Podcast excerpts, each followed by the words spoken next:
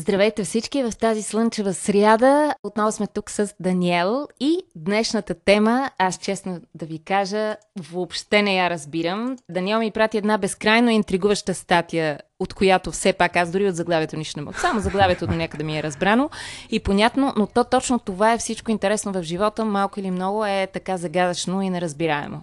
Заглавието гласи, ще се осъществи ли идеята на Зукърбърг за метавселена? Това идва два дни след срива на неговата платформа Facebook. Facebook се възстанови, нищо му няма, всички отново лайкват, всички отново постват, но все пак това е един, може би, предупредителен знак. А, какво мислиш, Дани?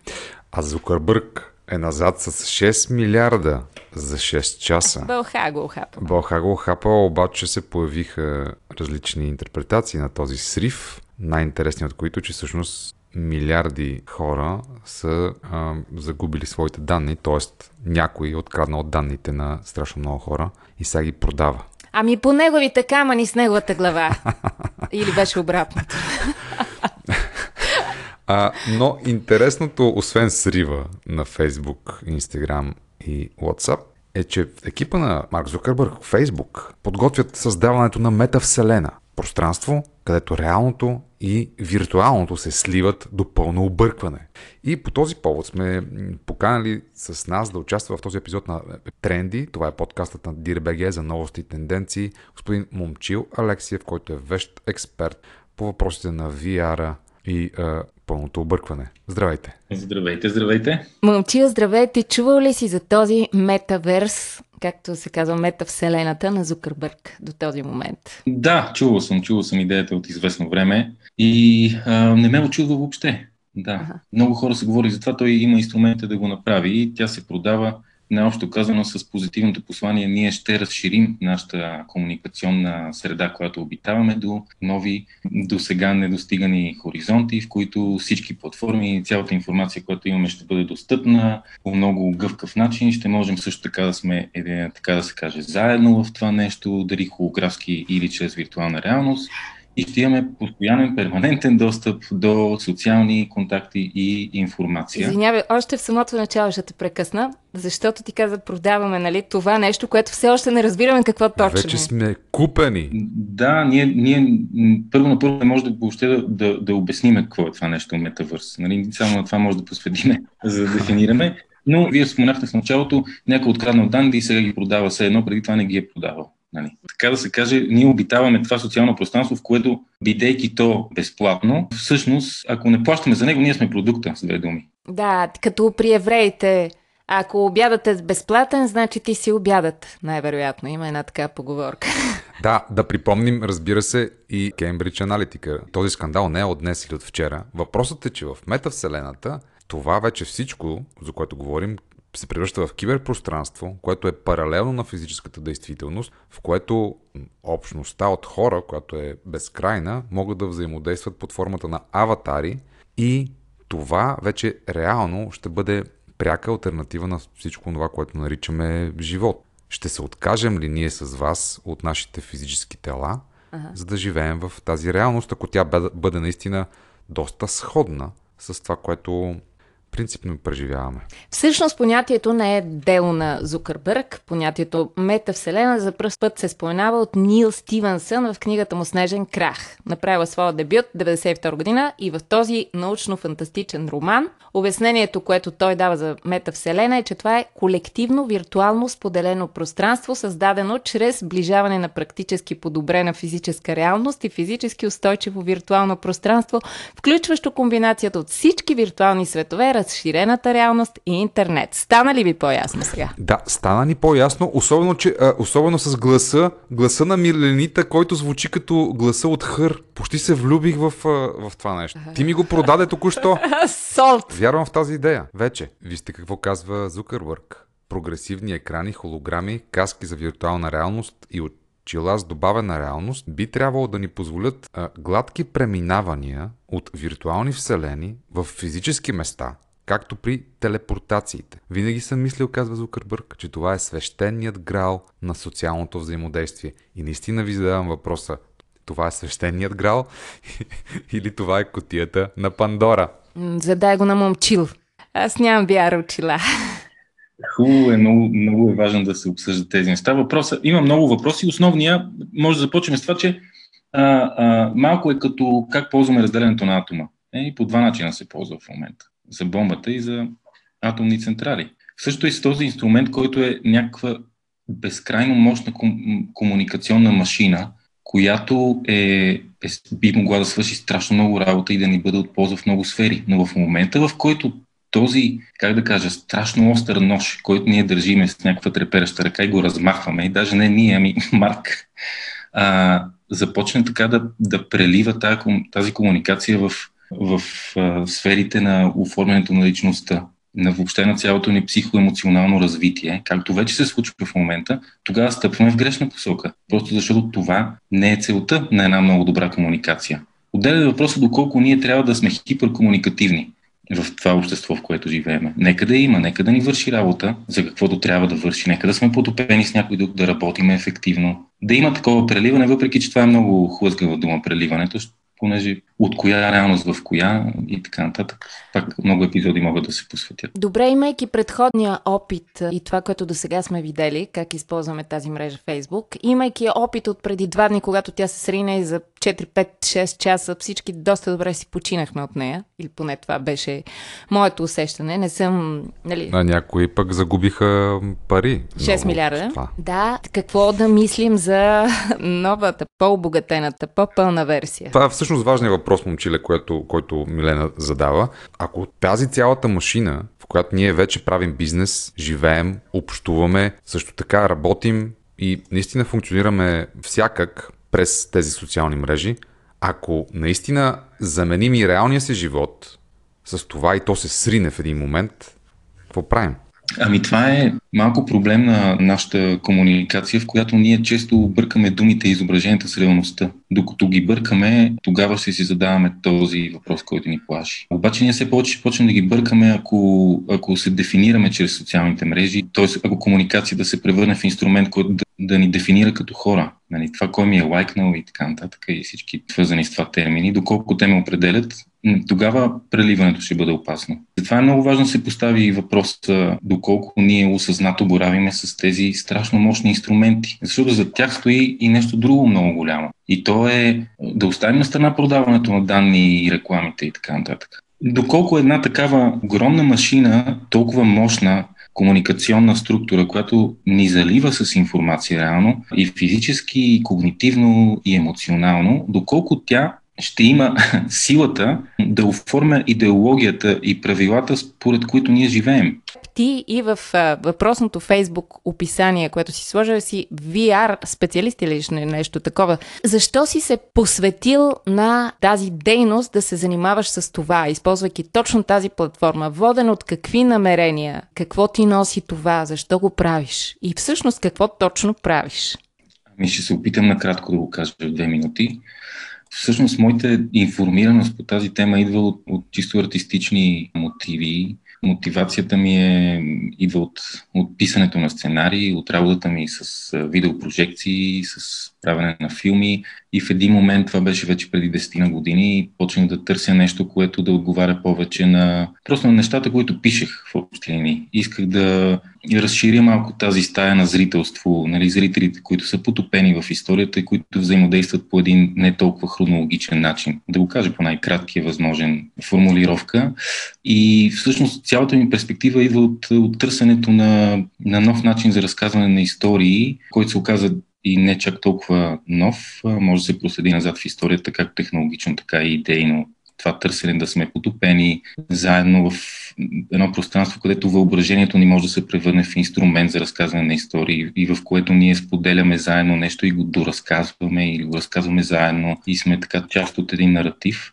И това ми търсене, то ме заведе и в различни технологии, не само виртуалната реалност. Виртуалната реалност се оказа просто най-подходящия инструмент, чрез който да изследвам този въпрос. Кой е зрителя днес? Как си разказваме истории, как се изживяваме като група хора чрез разказване на истории. Всичко това не можем ли да си го правим, да си разказваме истории, да сме си зрители един на друг и хора, без Зукърбърг, без Фейсбук, без платформи, където присъства и тази публичност и покупко-продажба и търговия, за която ние не подозираме, за която имаме абсолютно сигурни доказателства, че съществува през цялото време. Не може ли да разкараме Фейсбук от цялата работа? Въпросът според мен не е дали може да го махнем или дали да се опълчим срещу това нещо или да го спрем, ами как го използваме и колко си даваме сметка какво правиме. А... Ние продължаваме една дълга линия на технологично развитие, което почва така да ни задминава малко и не успяваме да го догониме. И социалната тъкан се формира от него, културната ни, пък ние малко тичаме с, зад него с дискутирайки фейк нюз в момента. Точно така. А, всъщност това е проблемът, който аз исках да се включи и да задам въпрос към Момчил и към Милена, разбира се. Технологиите се развиват експоненциално т.е. изключително бързо, без ние да можем да осъзнаем, да ги интегрираме в нашата оперативна памет и култура, така че да живеем по-спокойно, по-здравословно, по-щастливо и по-нормално. Ще дам пример. Седя си в кафене в Париж и пием топъл шоколад с приятелка, която не сме виждали от 7 години. На съседната маса седят четири момичета, които през цялото време, това са два часа, се снимат и се публикуват и са наживо и се лайкват и коментират в Инстаграм. Те изглеждаха страхотно, но това беше два часа. Те не спряха, те не си казаха почти нищо. Хем са в кафенето и те пият топъл шоколад, хем са в Инстаграм през цялото време. И това е реалност, която вече е паралелна реалност на реалността. Когато обаче изпаднеш в това просто видимото, външното и снимките да са ти целия живот, одобрението на твоя аватар там, вече ставаш лесна жертва на онези, които всъщност ти продават нещо или ти използват като, като разменна монета. И това става все по-видимо в, например, в Китай, например, където правят система за социален кредит през онлайн присъствието ти през тези инструменти. Нали така? Може е, така да го погледнем. Комуникацията за какво служи? Да обменяме информация. Тя е много практична цел и ние до голям степен сме ползвали с тази цел до скоро. И сега, бидейки в златната ера на комуникацията, изведнъж този акт на обмяна на вече всякакъв вид TikTok видеа, снимки, лайкове и каквото е налично, някакси обхваща сфери, които не принадлежат. Тя отнема от времето да комуникираме с самите себе си. Това е много чист, прост, практичен проблем, който превръща себеусещането и, и връзката с външния свят, почва да го виртуализира. И тогава може да се получат опасни преливания, защото той вече ще бъде някакси деформиран от той е. Кой казва, че е опасно да бъде деформиран? Сега ще ви дам един малко странен пример. Преди няколко дни попаднах в ситуация, в която един човек ми направи на, на главата масаж. Той не беше по нищо по-различен от е, обичайния масаж, като изключим, че начинът по който аз го възприех и самата обстановка, която той се правеше, усещането беше все едно, това е именно някакъв метафизичен масаж. Т.е. този човек все едно ми бъркаше в мозъка, беше много приятно изживяване, но така си представях вътре невронните връзките, атоми на някакво атомно ниво, просто така си местеше пръста по главата ми и може би плод на това, че аз все пак съм гледала филми като Матрицата, някакви нови технологични неща, които влизат по тия комуникационни канали в моята Страхотно. глава, аз това си го представих това, което виртуално съм гледала, си го представих толкова добре, ясно, визуално, че чак го изживях. Честно ви казвам, хора, беше изключително приятно да ти разбъркат по този начин метафизичен мозъка. Ти имаш страхотно въображение в този мозък. Ами, то беше подпомогнато в случай от други. Това ще го изрежа, няма да го... Не, служи го. Няма служи да го... Служи Добре, го, служи го. Ще, ще си кажа, понякога може, нали. Нищо лошо не ми се случи, напротив, беше безкрайно приятно този метафизичен масаж. Но ето казвам едно ново измерение, за което не се замисляме. Влизайки тази нова визуална култура, всичко, което може би, окей, нека да кажем, че ни го продават. При мен не ни продават, защото не го плащам, дошло е безплатно от някъде. Ми помогна за ето този вид на по-напреднало изживяване. Аз до сега не бях изживяла нищо такова в е, реалността. Тази виртуално смесена метафизична реалност ми на мене да ви кажа доста ми хареса това.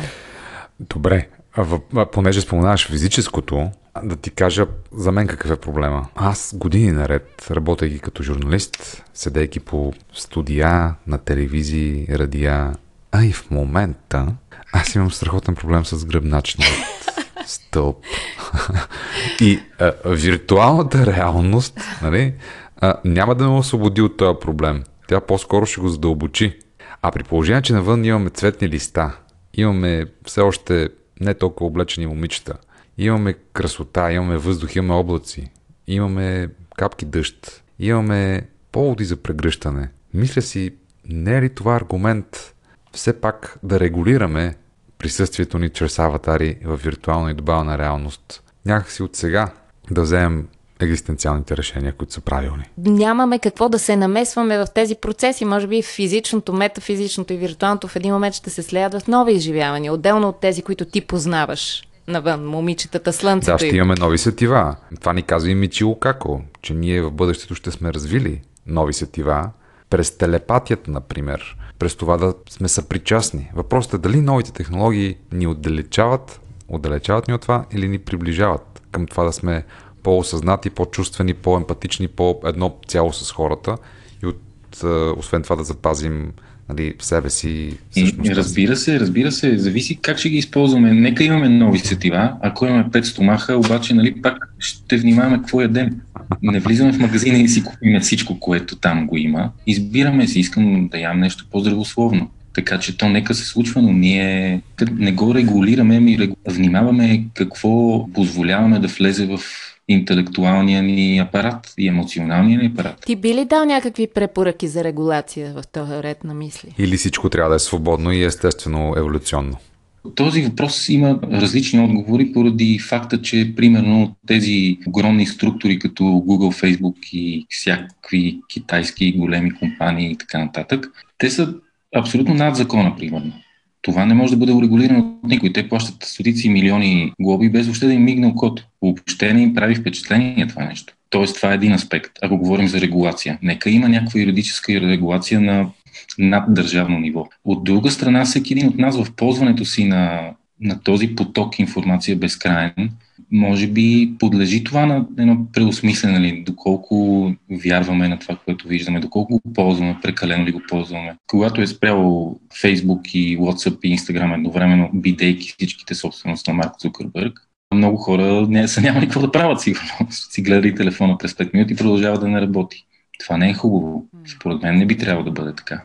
И за това различни аспекти има и практични, и чисто свързани с нашите, нашата емоционална среда и културна среда и как ние я ползваме. Защото аз не знам дали хората в момента са по-щастливи, отколкото преди 100 години. И ами, според едно изследване, което Даниел цитира преди няколко месеца, в момента човечеството е в абсолютния си пик. А, на практика по-щастливи не сме били. Не знам, някак си не да, съм сигурен. Ами... Така, може би по-богати, по-охранени като цяло и по-малко войни като цяло, може би. Но дали сме да. по-щастливи, по-спокойни, дали е така? Не знам. Ти, понеже си все пак емпатичен, знаеш много за света, знаеш за страданието, разбираш проблемите и за това си мислиш, че чисто субективно не сме по-щастливи, но обективно, по обективни критерии, човечеството е по-щастливо просто защото е по-здраво, има достъп до образование, до питейна вода, до здравеопазване и така нататък. Mm-hmm. Да, мили приятели, нашите познания са доста лимитирани. Затова започнах с това, че това е една много загадъчна тематика. Именно затова е толкова интересна и привлекателна. Всичко, което е мета а, възприятията ни, мета разбирането ни, мета интелекта ни, т.е. Мет, тази мета вселена, до която ние едва започваме, според мен, пък мое лично, разбира се, убеждение, едва прохождаме сега като, като съзнание. Даже има някакви теории, нали, че всичко това ние сме едно колективно съзнание, реално. Няма и човешкия индивид. Това толкова са отживелици вече и някакви архаични неща, всеки да мисли за себе си, че реално всичко е едно общо. Ако натам вървим и ако това е пътя на светлината, то какво изобщо да се опитваме да го регулираме, като то ние да гледаме, внимаваме то да не ни регулира нас?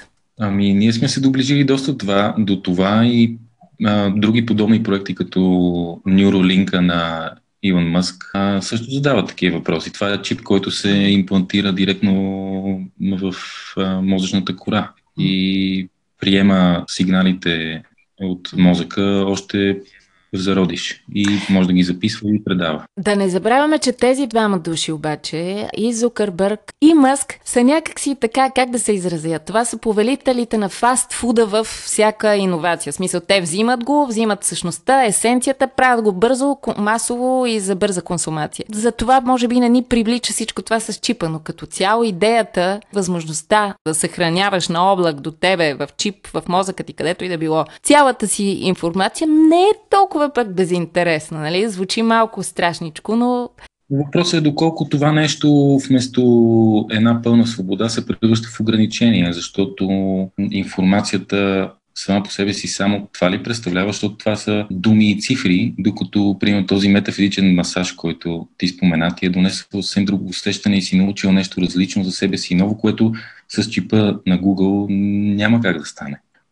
Тоест, това е, това е много ограничен вид информация, за който говорим тук. Тази комуникационна система, дори да може да се разхождаме и с нея и така нататък. Да, по-широка когнитивна рамка може да ходиме с очилата за виртуална реалност и така нататък и така нататък, но не само това представляваме ние. Като хора и тук нали, големия въпрос, кои сме ние и защо го правиме, но ние не сме само информация. Аз знам. Аз знам, го знам по много начини, не само фактологически. Знам го и с тялото си, и с емоцията си, и с преживяванията си, които не са само пред екрана. Така че трябва много добре и тази дискусия, която водим в момента е много важна, защото колкото повече тя се води, толкова повече ние осъзнато вървим напред с тези технологии и тяхното развитие. И те са прекрасни, но просто нека сме адекватни спрямо от тях. Аз съм съгласен с всичко, което Момчил каза. Въпросът е как използваме технологиите, за да бъдем повече човеци. Теодор Ушев, когато много харесвам, който знаете, че е голям експериментатор в изкуството,